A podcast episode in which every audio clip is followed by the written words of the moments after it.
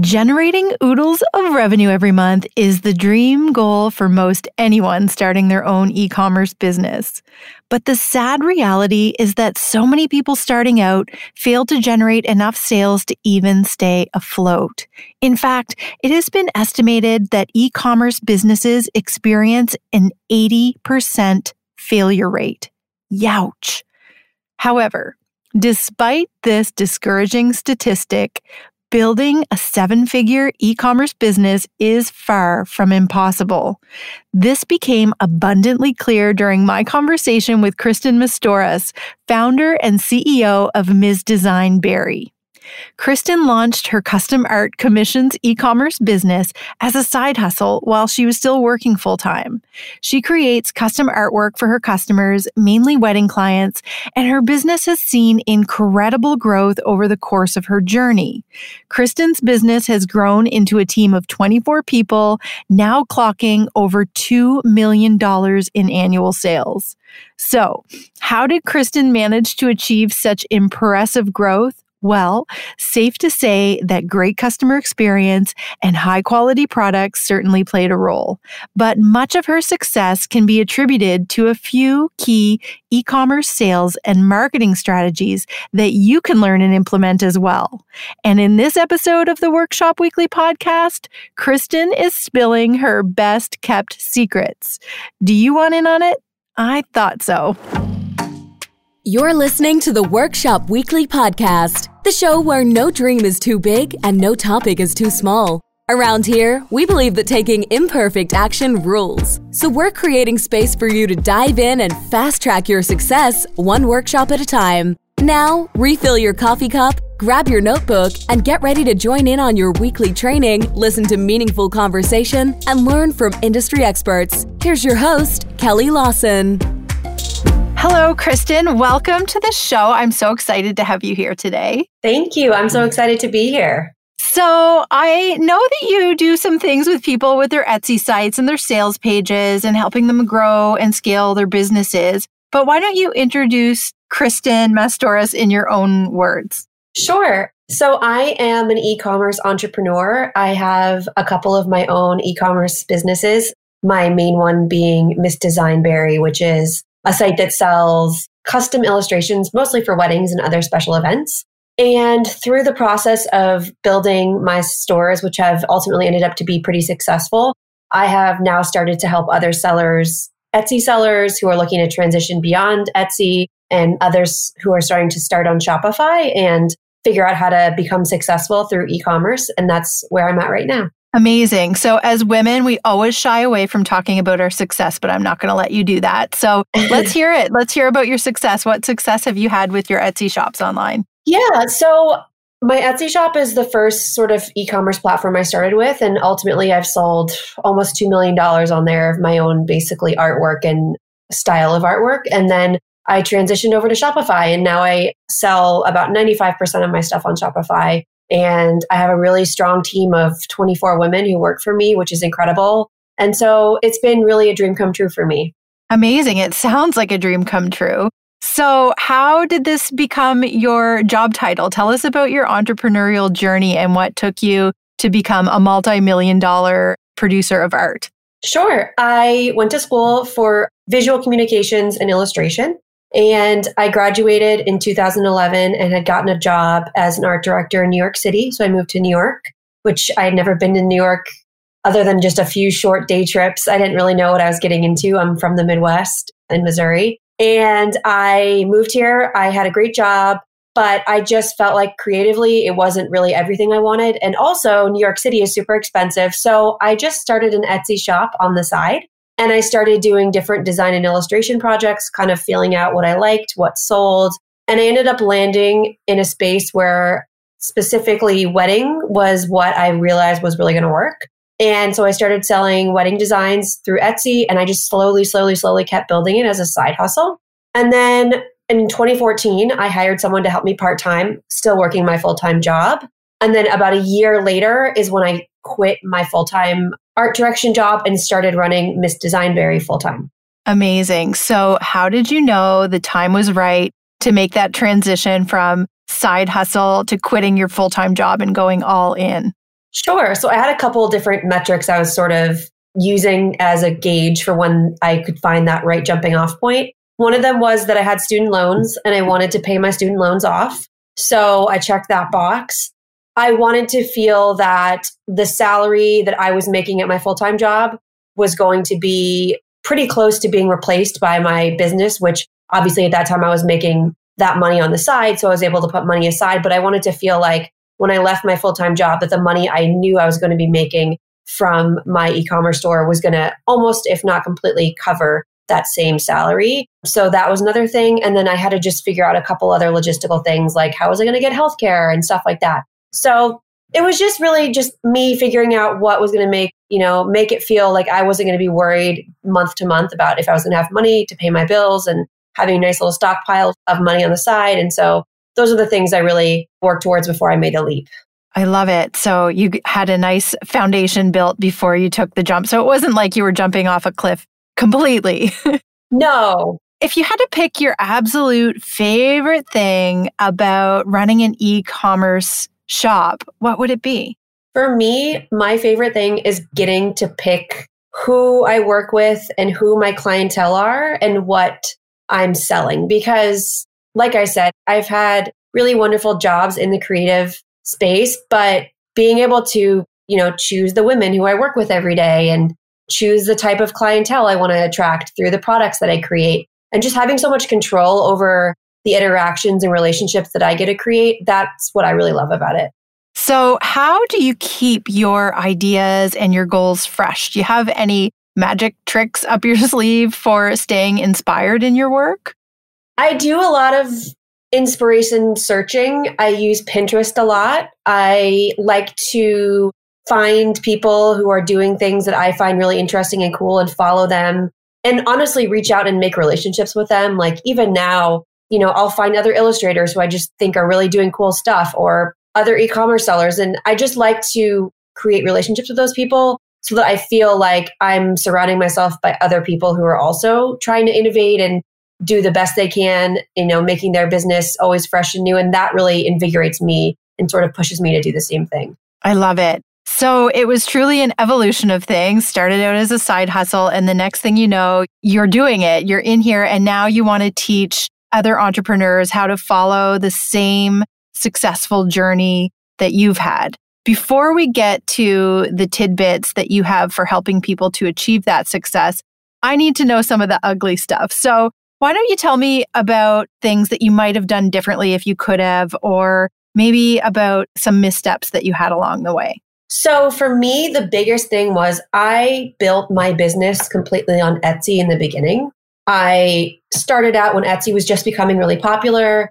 It was great because it allowed me to find my audience and my niche so quickly and test out products. And really quickly, I built a business on Etsy. But then around 2017, I all of a sudden started kind of seeing some cracks in that foundation. And I had my Etsy shop shut down a couple times for honestly completely absurd and weird reasons. And it made me realize that I really had to have other avenues that I was able to sell my products, not just Etsy, because having all eggs in that basket was actually quite risky. So that's when I really set out and I committed the next year to moving my sales off of Etsy onto Shopify. So that was a really big one for me. If I was starting a small handmade or any sort of, you know, creative business now, I would start with not only, you know, some of the more popular platforms like Etsy, but also put the same amount of work into my own website and my own platform that I had more control over. So you're diversifying your revenue streams. So can you talk a little bit about what happened and why the site was shut down?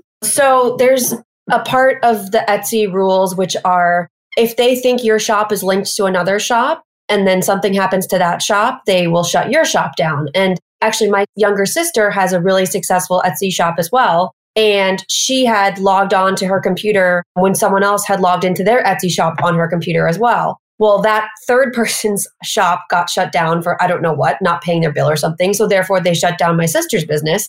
And because my sister and I had, you know, logged in on our computers together and stuff, and you know, each used each other's computers, so then they assumed my account was linked to that account. So it was this just like train of like just assuming that all these accounts were connected when in fact they had absolutely nothing to do with each other. So I ultimately got my shop reinstated, but it took like a week. And, you know, that's a lot of lost revenue and a lot of lost nights of sleep and tears and frustration. And so it was really scary and really hard. And it really kind of put the fire under me to realize I got to do this for real and get my own website up and going and an actual, you know, source of revenue. Absolutely. And it's that kind of less talked about risk that we take as entrepreneurs and online entrepreneurs when we're running our businesses on borrowed land, so to speak. So I know that we'll say the same thing. I mean, I think it was last year around this time of year that Instagram just completely stopped working for a day and people realized, wait a second, I'm running my business on this platform that I have no control over. So I think it's a really great advice to sort of diversify those revenue streams and make sure that at least one of them is on land that you own and control, right? Exactly. Let's get into the good stuff. So, you've done this successfully. You've had some good times and bad times. What is the advice that you have for listeners who are venturing into the world of e commerce and an Etsy shop that can set them up for success? The things I wanted to go over were for anyone who is looking to start out on Shopify or their own website, this really applies to any sort of website building platform that's not a marketplace like Etsy, it can be really hard to try and transition from, say, Etsy to having your website because there's certain things when you're selling on a marketplace that are already done for you. It's all templated, everything looks pretty, they bring the traffic to you, all these different things that when you then try to move, and I mean, I experienced all of this firsthand. So when you then try to move your business to your own website, you don't realize there's these certain sort of pillars of the foundation that you have to build yourself. So I am doing three tips for optimizing your Shopify or your own website to make it so that customers are actually coming on there and buying things and not just coming on there and then leaving, because that's what a lot of sellers will find when they first open their own website and it can be super discouraging. The first thing I want to talk about is creating a sense of social proof and trust with your customers and the people who are browsing your website. This is something that you might take for granted if you're selling on Etsy because Etsy is a big name. It's a established business and marketplace that people inherently trust. And they know that if something goes wrong on Etsy, they have recourse and ways that they can rectify the situation. Whereas if they come onto your website, they don't necessarily know who they're buying from or what sort of the protocol is. So you want to establish social proof and trust. And some of the ways you can do that are reviews are obviously a huge one that's something that's really important for my business. We put a lot of energy into making sure that we have reviews from our clients. Similarly, client photos. If you have a product based business and you have lots of clients, working to get photos from them so that you can share those photos on your website, share photos on your social pages, just, just give that additional level of social trust and proof that yes, there are real clients here using my products. And like I said, so that kind of ties into the social media aspect. Having a Instagram page or a Facebook page or whatever social media you kind of decide to put your effort into and making sure that you're posting regularly. It doesn't have to be every day, but just showing up there to establish that credibility and trust with your customers. And then the last thing is an about page. A lot of people will overlook the about page or think that it's something that's not as important or sort of a comes later down the line in sense of priorities, but the about page is really important when you are trying to establish your own website so that people can go on there and see a photo of you, see who you are, see that you're a real person who's running your business and is there and present. And so those are the ways that I think are the most successful ways to establish that trust and proof for your website. Amazing. So I remember learning not too long ago that one of the most commonly hit pages on any website right across the board is the about page. So I think that's worth like digging in a little bit deeper too, because chances are if you're selling online, if you have an e commerce site, chances are people are going to click over and see what you're all about, or at least try to find what you're all about if you haven't put it there. So, what tips or advice do you have for listeners about optimizing their about page and making it compelling enough or optimizing it in such a way that is going to draw them closer to you and make them more likely to complete that purchase?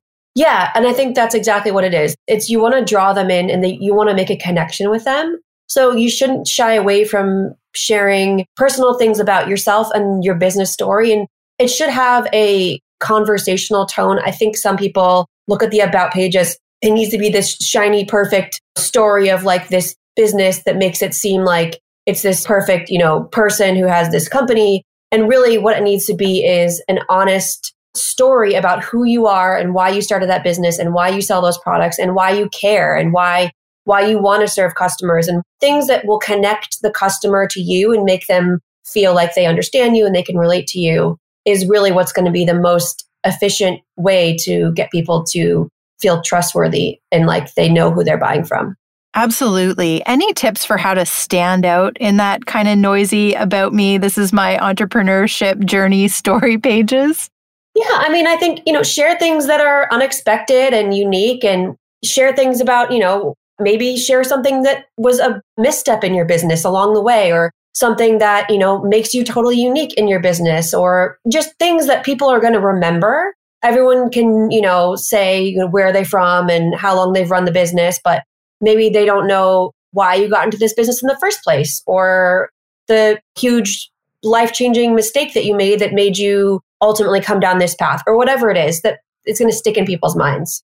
I love it. So create that sense of social proof. Solid piece of advice. What's your next tip? So, my next tip is finding ways to directly be able to communicate with the people who are coming and browsing, ultimately hoping that those people are going to become customers. So, how can you directly communicate with them?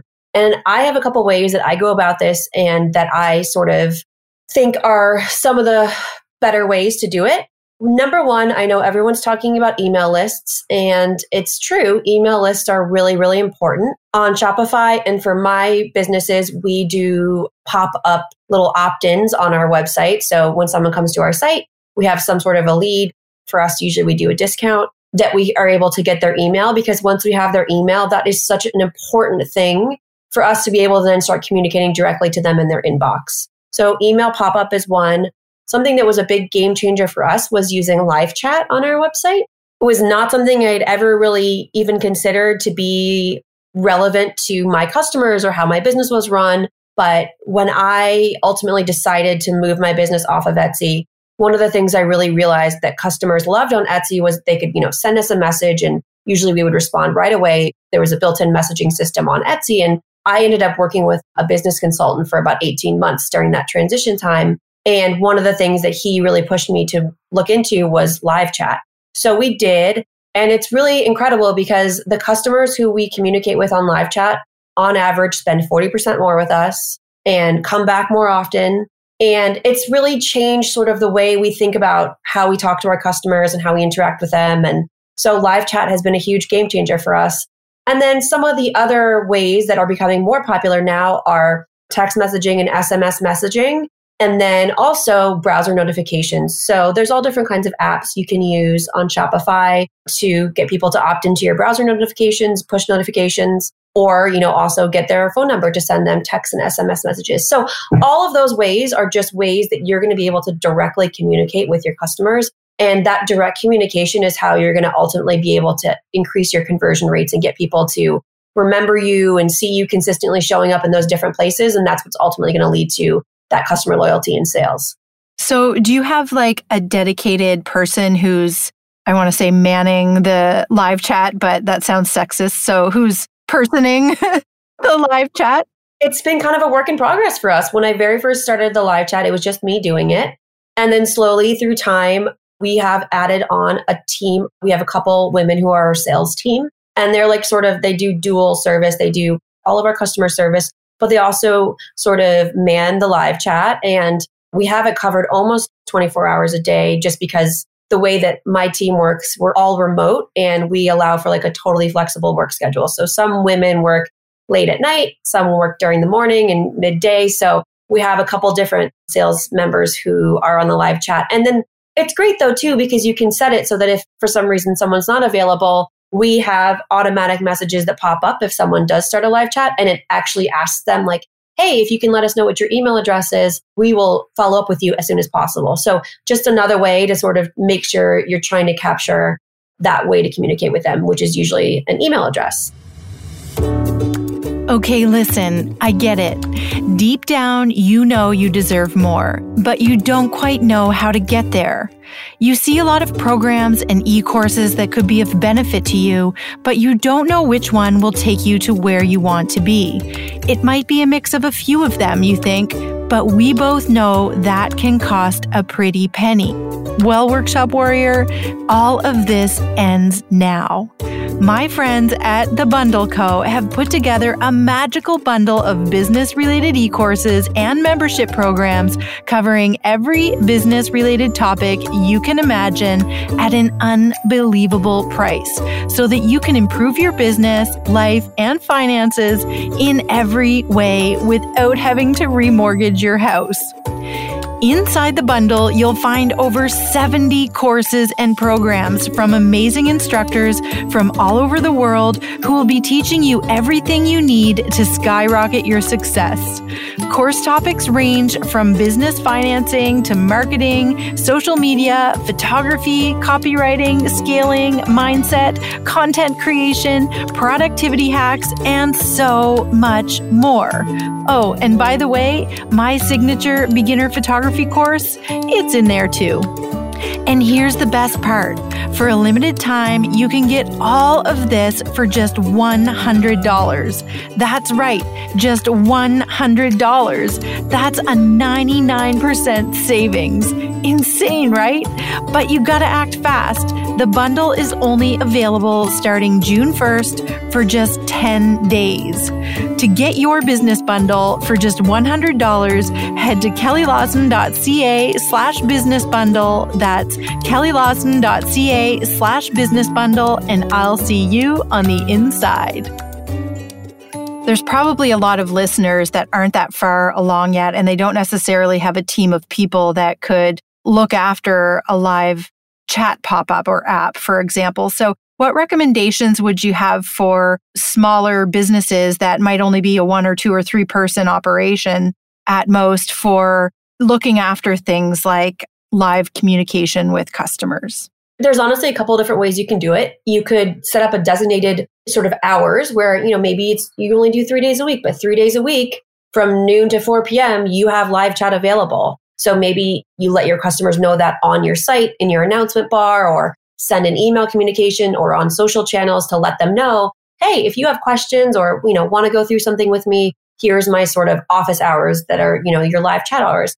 And then the other one is, you know, you can have it on all the time and like I said, all of these different live chat, you know, apps and programs allow for really great triggers they call them, which is like, you know, someone comes on the site and they've been on the site for a certain amount of time, then this automatic message pops up. Or maybe they're on a certain page and then an automatic message pops up. And you can really tailor those automatic messages to speak directly to them. And if, you know, if they see that message and they're intrigued and they do want to chat and someone's not available, then you can just send them an automatic message, then either sending them to a page where they can fill out information or provide an email address that they can message or ask them for their email address so that you're making sure that you're kind of capturing as many of those interested live chat leads as possible. Absolutely. And do you have some go to apps that you use for doing this?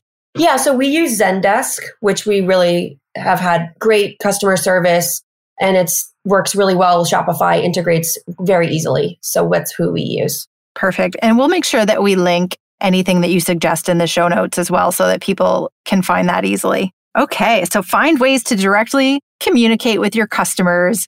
Sounds brilliant. And if you're getting a 40% increase in sales by doing that, it also sounds like a really smart investment because you're getting that return. Okay, what's your third tip? Okay, so my third tip is when you are striking it out on your own and you are launching your own website, whether it's a new business or a business you already have, but you're sort of creating this new area for it to live in, it's super, super important that you have a really strong brand presence. And that's, yes, visually a brand, but your brand is really something that's going to permeate all areas of your website. It's in the tone of your copy, it's in the way that you communicate with your clients, it's in the types of imagery that you use. And so that's something I really work a lot with my clients on is like that's kind of the first big thing because I know a lot of people are super focused on when they start their own website, it's all about traffic. How do I get traffic? How do I bring people in? Because, you know, when you're coming from Etsy where the traffic's kind of built in to your own shop and you really have to generate your own traffic, that's something that everyone thinks should be their first focus. But it really shouldn't because you need to make sure that your website is as strong and optimized as possible before you start spending money on traffic because that money will be wasted if they come to a site that isn't you know optimized and not the perfect platform for them to come and experience what you're selling. So brand presence is what I really try and drive home. So that's yes, the visual aspect, having a color palette, having a typographic feel and look and different fonts that you use consistently. They could mean a logo. It doesn't have to mean a logo. Like I mentioned, the copy, you know, how you're speaking, the tone that you use. And what's really important is when you have these elements of your brand, you have to use them consistently across all platforms. So if you have an Etsy shop and a Shopify shop and an Instagram page, a customer needs to feel the same thing when they go to any of those platforms and anywhere that they interact with you. They need to have brand consistency, which can be hard. So that's why it's really important to develop things, like I said, like that color palette where you're going to use those same colors no matter where someone's interacting with you. And, you know, the same type of tone in your copy. Everything should be the same wherever you're applying it. Right. Because you want it to be recognizable. There shouldn't be any shock when someone goes from one platform to the next that maybe they think they have the wrong person or something like that. Right. And also just having inconsistent branding, it kind of starts negating that social trust that we developed in step one because it makes people feel like this is not totally together or I felt this way on the Instagram and now I'm getting this different vibe on their website. So it's just super important for people to have a consistent front when it comes to your brand and how you are representing your business. Absolutely. I remember learning too that by the way your website is designed, it can also either enhance or diminish that experience as well. Can you talk a little bit about website design and how you can enhance the user's experience?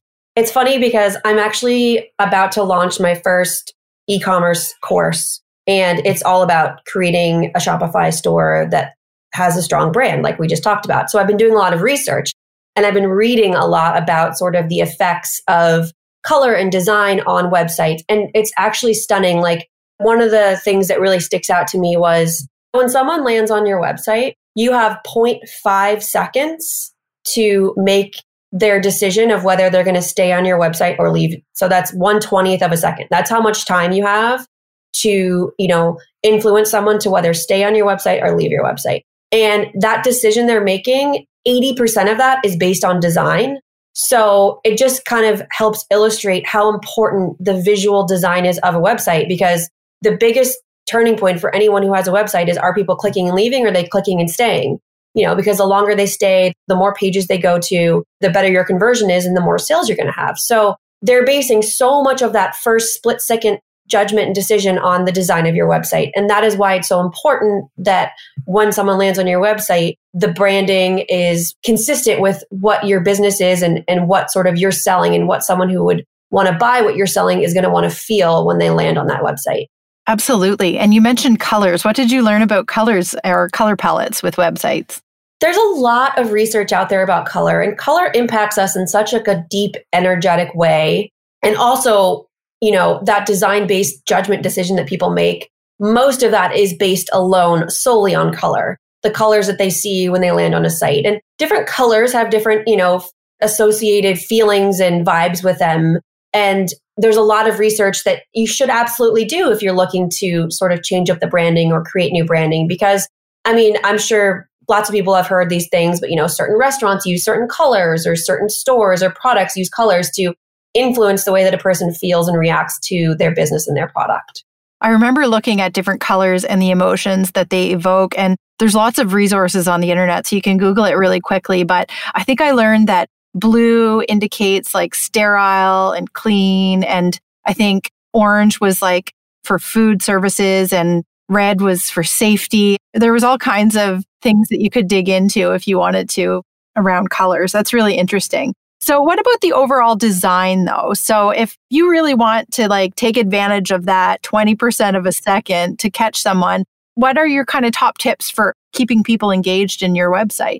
It's really important to keep it simple and very clear. The biggest mistake I see with people who have started their own websites is they have just too much going on in one place. You know, I'll see someone's homepage and their top navigation has 15 different navigation links or they have 20 different types of imagery on one page, or there's a slider and like every image is just like this explosion of like too much text and too much stuff going on. So always, always, always like simplicity, simplicity, simplicity. And simplicity doesn't have to mean boring or not interesting. It just means paring it down to the absolute most essential things, the most essential copy, the most essential words, the most essential image, the most essential colors. And so it's really learning how you can zone in on what those, you know, absolute core pieces of your product are that you want people to see when they're landing on your website. And then how do you take those just essential pieces and make something that's, you know, visually beautiful, but also easy to read, easy to scan, easy to understand what the business is and what product or service they're selling in that 20th of a second. Exactly. And then making it really clear what you want your viewer to do once they're there, right? So having that one clear call to action and not a whole bunch of stuff going on. Right. Because if you have a shop now button, but then a hero image that directs you somewhere else, and then you have a pop up that directs somewhere else, it's unclear where to go. And one of the biggest barriers to purchase for e commerce is people feeling overwhelmed by options or inability to understand something. So you just want to make everything as clear as possible that setting out that path for your customer. Absolutely. Okay, now I have to ask you. Let's say we have the most beautifully designed website. We've put so much thought into every single page, but it's kind of worthless if we can't get people to go to it. So I'm wondering what your tips are for actually driving that traffic to your site to make the sales. Absolutely. I have kind of developed my own collection of different strategies and processes over the years. What I find to be one of the most underused and easy to use platforms is Pinterest, especially for people who are looking to invest any amount of money in paid advertising. I'm saying it could be $5 a day, it doesn't really matter, but Pinterest is a platform that can be incredibly powerful for e commerce sellers, especially for people who are selling handmade products, even digital products. It's really just a visual search engine. And for me, it's part of the reason why I've been able to grow my business so much is because we have really harnessed the power of Pinterest and we've done a lot of promoted ads. And it's really just allowed us to continue to grow. Amazing. I actually also have a lot of success with Pinterest. And it's funny because until about a year ago, I just thought it was a place for recipes and pretty pictures, and I actually didn't use it at all. And a girlfriend told me, she said, Your content is really geared well for Pinterest. Why aren't you using it? And she really wanted me to know so much about how effective Pinterest was that she took my account and did the things to it. And suddenly I'm getting thousands of website referrals from Pinterest. So can you talk just really briefly about the types of content that you put on Pinterest that are effective for your web traffic? So, honestly, for us, so we started out before we started doing paid ads, we started out with just content related to the people who are, you know, going to be our potential clients. And for me, I have a wedding business. So, all different kinds of boards around wedding, pre wedding events. And we have a really unique kind of quirky product for people who are looking for something really different. So we really focused on trying to target those people with different interesting themes of weddings and mood boards, you know, things that someone who would be interested in the product we offer, which is a really fun, unique illustration, would be interested in for other aspects of their wedding, because that's kind of how you draw people into your, you know, they see a pin that you pin from something else, and all of a sudden now they're following you. So that was sort of our strategy before we started promoting through Pinterest. And then when we started promoting through Pinterest, we really just do product based pins and we really just promote our top products, you know, our best sellers. And one of the things with Pinterest and really any ads that you're creating, you just always have to be testing, testing, testing, testing different visual images, testing different copy, testing different audiences and how you're reaching them. And so that's just kind of the name of the game. And that's one of the biggest things that I spend my time doing now is just trying out and testing different ways. How can we reach different customers or reach our customers differently? So that's sort of how Pinterest has evolved for us. Absolutely. And are there any sort of takeaways for what types of content via your A B testing is most effective? What types of ads are most effective on Pinterest? Yeah. So one of the most interesting things, so we also run Instagram and Facebook ads. And, you know, for, at first I thought, oh, like what's successful on Pinterest is going to work great on Instagram and vice versa. And it's actually just not the case. And through all the research I've done and reading, I've learned, for us at least, images on Pinterest we do not do images that focus on a person or show faces. Sometimes it may be hands or something, but that's because the people who use Pinterest and the people who are likely to find you through Pinterest, a lot of times they're real DIYers, like you said, moms, recipes, all kinds of stuff like that. And they want to envision themselves in the pin and what the pin is. They want to be able to see themselves doing that thing. So seeing another face sort of is a deterrent versus on Instagram, where what does the best is sort of that natural content that looks like it's from someone's feed that they just posted, you know, a picture of themselves, a selfie of themselves with some product or something. So kind of two different strategies in terms of the visual content for us, which I find really interesting. This topic right here deserves a whole other podcast because it really is fascinating. And I am with you. I think that Pinterest is probably the most underestimated social platform on planet Earth right now. People on that platform take action. I feel like on the Instagram side of things, you have to put so much work into it and so much time building the relationship and so much time working for your followers and using hashtags and figuring out all of the things. Meanwhile, over on Pinterest, you don't have to do any of that. and people are taking action on your posts. And for us, we've also realized it's a much less expensive. Like our cost per click on Pinterest is so much lower than Instagram, Facebook, Google ads, you know, any other of the things we've done. So that's another reason for us why it makes a lot of sense. Yeah, absolutely. So people listening, do not underestimate the power of Pinterest like I did up until about a year ago. Okay, amazing. So I'm wondering if you have one sort of final tactical piece of advice for listeners. Like, what can they do when they're finished listening to this podcast if they're thinking, okay, I need to like get my online shop in order? What's one thing that they can go away from this and do to get closer to having a successful multi million dollar e commerce shop like you do? One of the things that's hardest to do, and a lot of times people don't want to do it, is to reach out and ask for feedback. And you need to find people, mentors, other people in your network, people that you've just seen and you respect what they do or how they have their shop or how their shop looks. And you just need to reach out to them and introduce yourself. Or maybe you already know them and say, hey, like I'm really trying to make sure that I'm putting my best foot forward in terms of my shop. Like, is there any feedback? Ask people to come to your shop and go through it as if they were a customer. One of the things that's hardest for me is a lot of times when I'm thinking about changes or my website, it's I have to remember that like I know all the things and I know about my products and how everything works, but someone who's coming to my site doesn't. And so you just need to have those like fresh pair of eyes and ears readers, you know, everyone just needs to have people come to their site to go through it and, you know, follow the customer flow of coming on to wanting to purchase a product so that they can work out those kinks that they themselves, you know, as the owner of the business, you don't see them because you just aren't thinking that way. Absolutely. And you're in it all day, every day. So you already know your way around your own website. And then you have no idea on the other end what's happening. So, and people aren't always all that forthcoming, right? So sometimes you need to actually just get out of your comfort zone and ask for it because sometimes people will just click away and all you see is bounces off of your website and you don't know why. I think that's the best advice. I hope that everybody listened to that. If you didn't, go back and re listen to it because that is a seriously solid piece of advice.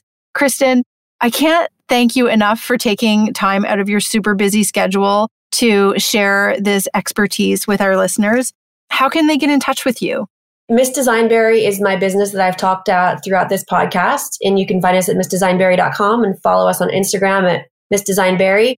And then my personal coaching, the course that I just mentioned, I'm going to be launching. That's all at KristinMastoras.com. And you can follow me on Instagram at KristinMastoras.com and send me an email, send me a message on my website. I will respond. I love it. Amazing. Right in the trenches, proper entrepreneur. I'm going to make sure that we link all of those things in the show notes as well so that people can find you easily. And you mentioned that you had a cheat sheet to sort of summarize everything that we just talked about. Do you want to talk about that a little bit? Yes, it's a cheat sheet. It's going to go over the three steps for optimizing your website and kind of talk about all the different breakdowns that I went through for each of those steps so that you can have something that you can refer back to. Perfect. Kristin, thank you again so much. While there is no denying the importance of your website design and consistent, thoughtful branding in growing your e commerce business, Kristin makes it pretty clear that one e commerce platform should never be your only source of revenue, and that as an entrepreneur, you should always be seeking feedback, learning, and changing right along with your customer. I hope you found this episode valuable no matter what industry you're in, because I gotta say, everything that Kristin had to say rings true for any business. And if you're willing to do the work, well, you'll be turning that business of yours into a seven figure empire in no time as well. Thank you so much for tuning in to yet another episode of the Workshop Weekly podcast. I am so grateful for you, and I look forward to hanging out in your earbuds again next week. Bye for now.